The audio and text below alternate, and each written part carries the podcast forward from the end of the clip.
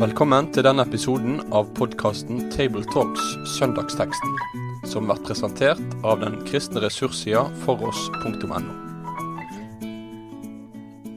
Velkommen til en eh, ny episode av podkasten Tabletalks. Ved hver sin skjerm sitter i dag Jorunn Sjåstad, redaktør på Bibelselskapet. Reidar Valvik, professor emeritus ved MF vitenskapelig høgskole. Og jeg heter Kristoffer Hansen Ekenes og er prest i Delks menighet i Oslo, Ryenberget kirke. I dag snakker vi om teksten for femte søndag i påsketida. Den står skrevet i Lukasevangeliet, kapittel 13, fra vers 18 til 21. Eh, og vi leser nå i Jesu navn. Så sa han, hva er Guds rike likt? Hva skal jeg sammenligne det med? Det er likt et sennepsfrø som en mann tok og sådde i hagen sin. Det vokste og ble til et tre, og himmelens fugler bygde rede i greinene på det. Igjen sa han, hva skal jeg sammenligne Guds rike med? Det er likt en surdeig som en kvinne tok og la inn i tre mål mel, så det hele til slutt var gjennomsyret. Det er teksten vår. Fire korte vers.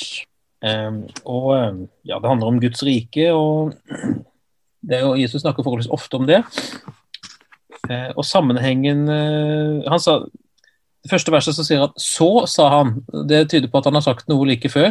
Er det noen som har, noen, um, har lyst til å kommentere det? Ja, altså det er jo egentlig ikke en uh, veldig treffende oversettelse fra gresken, da. For der har man et uh, lite ord som uh, burde vært oversatt uh, 'derfor'. Men ikke i noen norsk oversettelse er det lille greske ordet oversatt på en treffende måte. Men hvis man ser f.eks. New Revised Standard Version, så begynner teksten sånn 'He said therefore'. Og Det betyr altså det må jo være en sammenheng med det foregående. Det bør være det, da. Og det betyr at det er ikke tilfeldig at den lignelsen kommer her. Og hvis jeg skal få lov til å trekke opp et litt større lerret, så tenker jeg vi kan begynne med Fordi dette er en lignelse om Guds rike. Og hvordan begynner Jesus å tale om Guds rike? Jo, helt i starten av evangeliene så taler han jo om at Guds rike er kommet nær. Og jeg tenker særlig på i Lukas sammenheng, da, i Lukas 10, når Jesus sender ut eh, disiplene sine, så sier han til dem helbred de syke der, altså når de kommer inn i en by, og si Guds rike er kommet nær til dere. Og Så nevner han da at kanskje de ikke vil ta imot, og at de bare må eh, forlate byen. Men da skal de allikevel gjenta.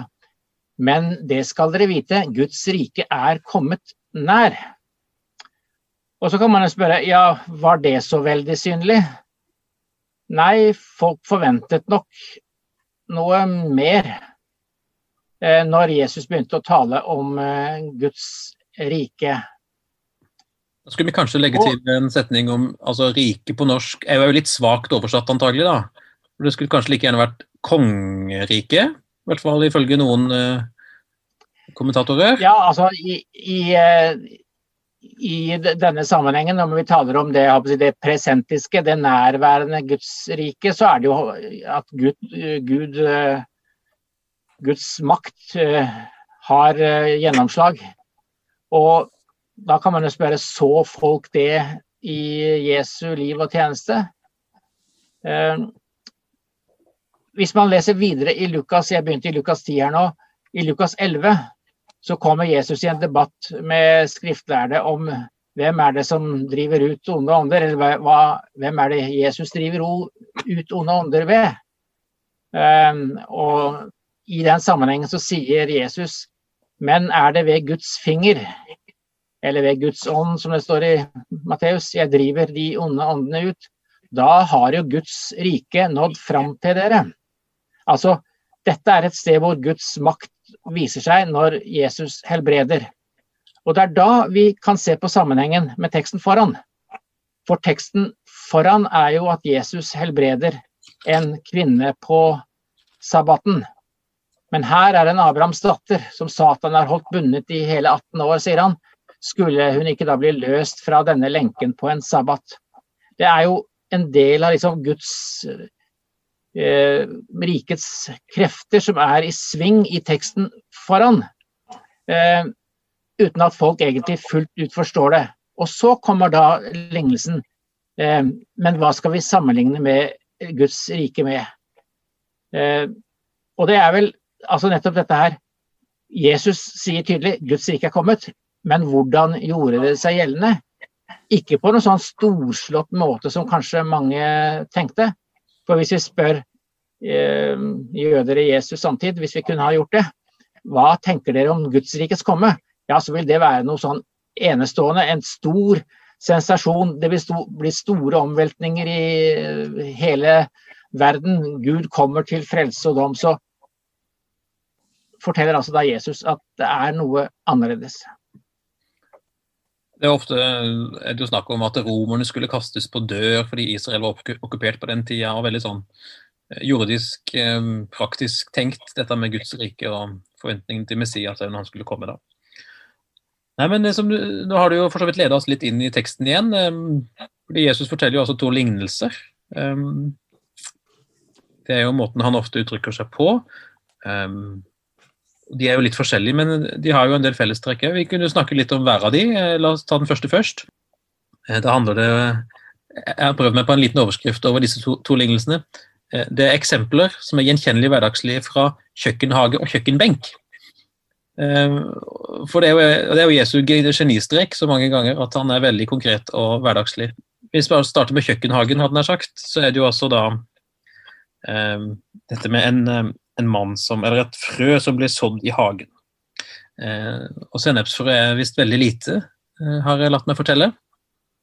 Eh, og busken av det kan likevel bli ganske stor. Eh, rundt to meters høyde eller noe sånt. Ifølge i hvert fall eh, notene her i fotnoten i, i Bibelen min. Eh, og så sier Jesus etterpå noe om at himmelens fugler bygde rede i greinene på det. Da lurer jeg på om man på en måte presser eh, sennepsbuskens uh, muligheter lite grann. Um, for to meters høyde er jo ikke sånn voldsomt stort hvis himmelens fugler skal komme og bygge noe der. Um, men jeg har prøvd å bla litt grann, i, um, i, Det gamle testamentet og brukt henvisningene under her for å finne ut hva dette skal gå på. Og da har jeg kommet til at himmelens fugler må være et uttrykk for at folkeslagene, altså ikke bare jødene, men òg de andre folka, skal komme dvs. Si til Guds rike, da, til treet, eh, og ha tilhold der. Reidar, du vil ha ordet? Ja, altså, Det er jo interessant det som du nevner, for du henviser til fotnoten i Bibel 2011 hvor det står at uh, denne sennepsplanten kunne bli over to meter høy. Det er jeg faktisk ikke helt sikker på om er riktig. Oi.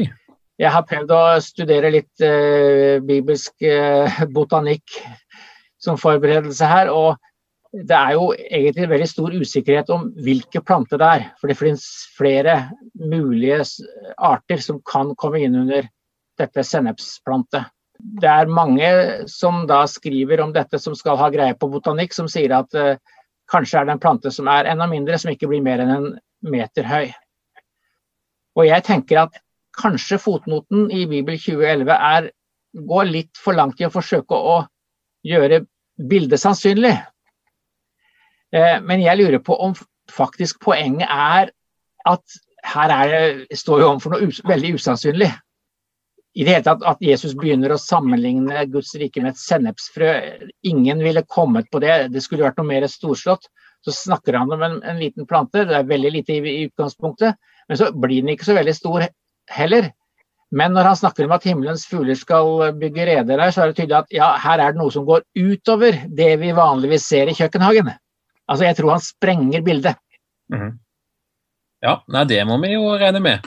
Hvis det er sånn at planten bare blir en meter. Jeg syns det var imponerende selv med to meters høyde. Uh, himmels... Ja, uansett så er det noe av poenget, tror jeg. Ja. Og, så er det jo den grunnleggende forskjellen uansett mellom det knøttlille frøet og den planten. Uansett hvor stor eller liten den blir, så er den i hvert fall stor da i forhold til frøet. Det, det er jo interessant å se forskjellen mellom evangelistene her, fordi i det som er vår tekst nå, der står det bare at dette sennepsfreet vokste og ble til et tre. Hvis vi ser på Markus- og Lukas-varianten, så står det jo enda tydeligere i denne forskjellen. Eh, Jesus sier derom i Markus 4 eh, når det blir sådd, er det mindre enn noe annet fred på jorden. Men når det er sådd, vokser det opp og blir større enn alle hagevekster. Og får store greiner, så store greiner at himmelens fugler kan bygge rede i skyggen av det. Så det er helt klart at i, i hvert fall i Matteus og Markus' versjon av lignelsen, så er poenget eh, veldig tydeliggjort. At det er forskjell mellom det minimale utgangspunktet og det store resultatet til slutt. Og, det, og det, det, ligger også åpenbart hos Lukas, selv om ikke det er så poengtert. Jeg hadde lyst til å kommentere en ting på, på den kjøkkenhagedelen av lignelsen, nemlig den om frøet. Jeg er ikke sikker på om dette er et veldig mye løfta frem poeng, men det blir sagt her ganske enkelt at en mann tok og sådde det i hagen sin. Altså, jeg, jeg klarte ikke helt uh, Først leste jeg de gammeltestamentlige referansene på dette med himmelens fugler og sånn, i Esekiel 17 og 31 og Daniel 4. Uh, eh, og så fra Daniel 4 så er veien for meg og for flere opp ganske kort til Johans åpenbaring. Og da spør jeg hvem er det som er denne mannen som sår noe i sin hage? Uh, og da tenkte jeg det må jo være kanskje Gud som er denne så-mannen. Han er i hvert fall det i noen andre lignelser. Og hvilken hage er det i så fall snakk om? Um, det vet jeg jo selvfølgelig ikke, men hvis vi blar til Johans åpenbaring kapittel 220, uh, så får vi i hvert fall et bilde av en hage. Uh, som uh, er Guds hage, som egentlig da er nyskapelsen av Edens hage, hvor Gud planta mange trær i sin tid. Så uten å legge altfor mye inn i selve lignelsen, så tenkte jeg at den tanken om Gud som i og med Jesu komme her i Guds rike, da, som nå er kommet nær, eh, legger fundamentet for noe som skal springe ut til full blomst, så å si i Guds hage, eh, hadde noe for seg, som et sånt utvida perspektiv. Um, og Da sies det jo faktisk i Johannes' åpenbaring kapittel 22 at livets tre, som står midt i hagen, midt i byen, det skal være til eh, legedom, bladene på det skal være til legedom for folkeslagene. Sånn at folkeslagene, altså fuglene under himmelen, er jo da inngangsordet her, er med flere steder i bibelmaterialet hvor det snakkes om trær. Um, ja. Reidar? Ja, og det, det, det, svarer jo til det som vi Den teksten som det ble henvist til her i Esekiel 17, eh, fra Esekiel 1722 og de følgende, så er det jo Eh, yes, er det jo Gud som taler om at han har tatt en kvist og latt det gro fram et tre av dette. og Denne kvisten er jo åpenbart eh, Davids rotskudd, som det heter i andre tekster. altså Det er jo Davidsetten og det kongedømmet som kommer derfra. Og det skal jo uh, bli et stort tre og få greiner og bære frukt i store slag, altså i et stort omfang. Og det er tydelig uh, i denne teksten, det er Guds verk. Altså, det er det som er understreket, at når dette treet blir til noe stort, så er det et uttrykk for det som Gud uh, setter i stand. Og den teksten ligger jo åpenbart i eh, bakgrunnen for uh, denne første lignelsen. Skal vi bevege oss over i kjøkkenmetaforen? jeg har jo mora meg litt over å tenke på at de første gangene jeg hørte denne teksten, eh, så visste jeg ikke nesten hva surdeig var for noe. Da måtte noen forklare meg det. Eh, men i mellomtida så har jo surdeigsbakst blitt en superhit på sosiale medier og rundt forbi. Så nå føler jeg alle i Norge vet hva surdeig er for noe. Eh, så om ikke annet så er jo det en gyllen mulighet til å tenke at disse ordene nå virkelig blir forstått av moderne mennesker, selv om de ellers sliter litt med det som har med Guds rike å gjøre. Så er i hvert fall surdeigsbaking kjent. Så da er det altså det at den lille surdeigstrumpen som man legger inn i melet, eh, gjennomsyrer til slutt hele melet. Det er ganske store mengder mel det er snakk om her. Eh, rundt 20 kilo, tenker jeg. Eh, det står vel i fotnotene. Ja, ja 40, 40, liter. Ja, ikke sant. Så det er jo ganske store mengder. Men selv, og her er jo liksom poenget det samme som i den forrige lignelsen, på et vis, at det er noe lite som til slutt gjennomsyrer og fyller noe som er veldig, veldig mye større enn det. Så dette er Guds rike dynamikken. Jeg tenker at Vi skal si mer om det, da, men en av mine tanker i forberedelsene var jo at det der er egentlig et veldig sånn, forståelig og godt bilde på hva som skjer um, i oss som tror. Um, når ja, vi kommer inn i Guds rike, sier vi jo gjerne.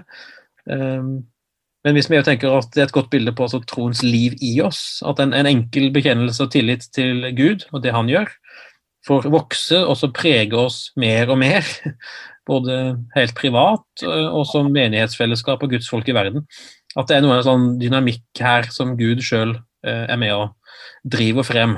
Vi kan jo noen ganger tenke at det ser stusslig og dårlig ut, men eh, Gud er hele tida i gang med å la denne surdeigen som, som, Her brukes det i positiv mening, ofte er jo surdeig litt negativt i NT, eh, men at den surdeigen som er Guds rike, skal få lov til å mer fylle og prege og til slutt gjennomsyre det hele.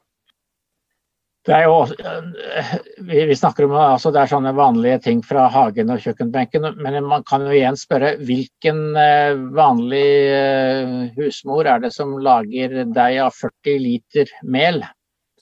Altså, De som har greie på det, sier at det, det vil være, innebære mat til 100 eller 150 personer. Så det er igjen når Jesus bruker et såpass stort uh, antall liter mel, så tror jeg det er igjen for å få fram den store kontrasten mellom den, uh, den deigen som selvsagt da, må ha vært uh, et visst omfang i utgangspunktet, siden det var 40 liter mel. Så har den jo da vokst til noe veldig mye større enn når surdeigen har fått gjort sin virkning. Mm. Og surdeigen som ser helt ubetydelig ut, den har altså en kjempeeffekt. Så det er jo, det er helt klart at det er jo dette kontrasten mellom det, den spede begynnelse og det endelige resultat når Guds rike kommer i kraft, som Jesus eh, taler om i andre tekster. Vi befinner oss jo nå i tida etter påske, og like før påske så hørte vi lest eh, og forkynt på fastelavnssøndag om eh, at Jesus er som et såkorn som skal falle i jorda og dø. Ehm, og I og med at vi nå på en måte er etter påske, så er det veldig fristende å, å gripe tilbake til hva som egentlig skjedde da. Ehm, og jeg syns jeg ser egentlig Guds rike veldig tydelig, sånn som i tråd med lignelsen her, egentlig, i det som skjer fra langfredag til første påskedag. Ehm, for de som var Jesu tilhengere, og som fulgte han på vandringa gjennom eh, Galilea og til Jerusalem, så var den langfredagshendelsen en katastrofal hendelse og et solid nederlag. Guds rike har aldri sett så smått og ynkelig ut som på langfredag.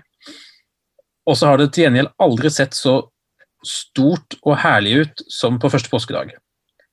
Eh, så her er jo se med den der vanvittige kontrasten mellom noe som egentlig er ganske puslete og smått, men som viser seg å ha enorme konsekvenser når det får gått seg litt til. Eh, nå må jeg jo legge til at nå ser jeg det jo veldig med troens øyne, da, for det er klart for skeptikerne som vandra rundt i Jerusalem, så var det ikke så fantastisk det som hadde skjedd. De oppfatta ikke så mye av det, for det foregikk jo litt sånn i det skjulte alltingen helt i begynnelsen, da. Eh, men likevel, eh, for troen så er det saken klar nok at her er det noe smått som blir til noe veldig stort og, og herlig. Ja. I og med Jesu oppstandelse. Men det kan vel være et poeng at Jesus forteller denne lignelsen Eh, kanskje primært til sine disipler, eh, for å jeg, oppmuntre dem. Det nå, dere nå er involvert i og det jeg gjør, ser kanskje veldig ubetydelig ut, mm. men det kommer til å um, få kjempestore konsekvenser. Så det er jo et jeg tenker det er et ord til trøst når man altså sier at okay, det er, det er så å si usynlig og veldig lite i denne verden, men uh, Gud Guds rike skal en gang komme i kraft, og det skal få de enorme konsekvenser som eh, mange nok tenkte seg. Men det kommer altså i to etapper. Det er jo det som er noe av det eh, spesielle ved Jesu komme. Han kom i enkle kår til å begynne med, men han skal komme igjen i herlighet og opprette sitt rike fullt og helt. Så det er denne toetasjes- eller toetappetenkningen eh, som jo skiller Jesu gjerning fra veldig mye av den jødiske forventningen. Mm. Samtidig som jeg har sett, så er den jo ikke løsrevet fra den, men nettopp dypt eh, forankra i den gjennom eh, gammeltestamentlige profetier. Her i dag var fra Esekiel bl.a. av Daniel, som Jesus er bruker helt eksplisitt i sin forkynnelse her. Ja, jeg hadde ikke trodd vi skulle prate så lenge om en så kort tekst. Eh, er det ting vi har oversett nå som dere tenker at skulle vært med helt til slutt? Jorunn, du har hatt tid til å lytte og ta inn, du er fornøyd? Nei, men dere? Jeg tenker det at uh, når vi har, Det er av og til det skjer at når folk har korte tekster, så blir det lange preiker. Uh, og, og det er Den teksten her er jo sånn at den uh, er veldig kort. Uh, og da er det veldig viktig at det vi sier, er med å peke på det som er hovedsaken, og som de har allerede sagt, nemlig at Guds rike, det ser ikke veldig stort ut. Og det kan begynne veldig svakt, men det kan bli, og det skal bli, noe veldig stort til slutt. Og det har vi jo faktisk Guds løfte på, ikke sant? så det er jo ikke noe mindre enn det. Ja, men du, Jeg tar den utfordringa helt på kornet, for jeg skal sjøl preke på søndag 2. mai. Så da får vi se om det blir kort eller langt, men jeg skal i hvert fall eh, ta god peiling på hovedpunktene og hovedpoenget i den teksten. Vi ønsker òg lykke til til alle dere andre som skal forkynne på ulike måter, eller forberede andre ting innenfor søndagen. Og eh, så sier vi her takk for oss for denne gang.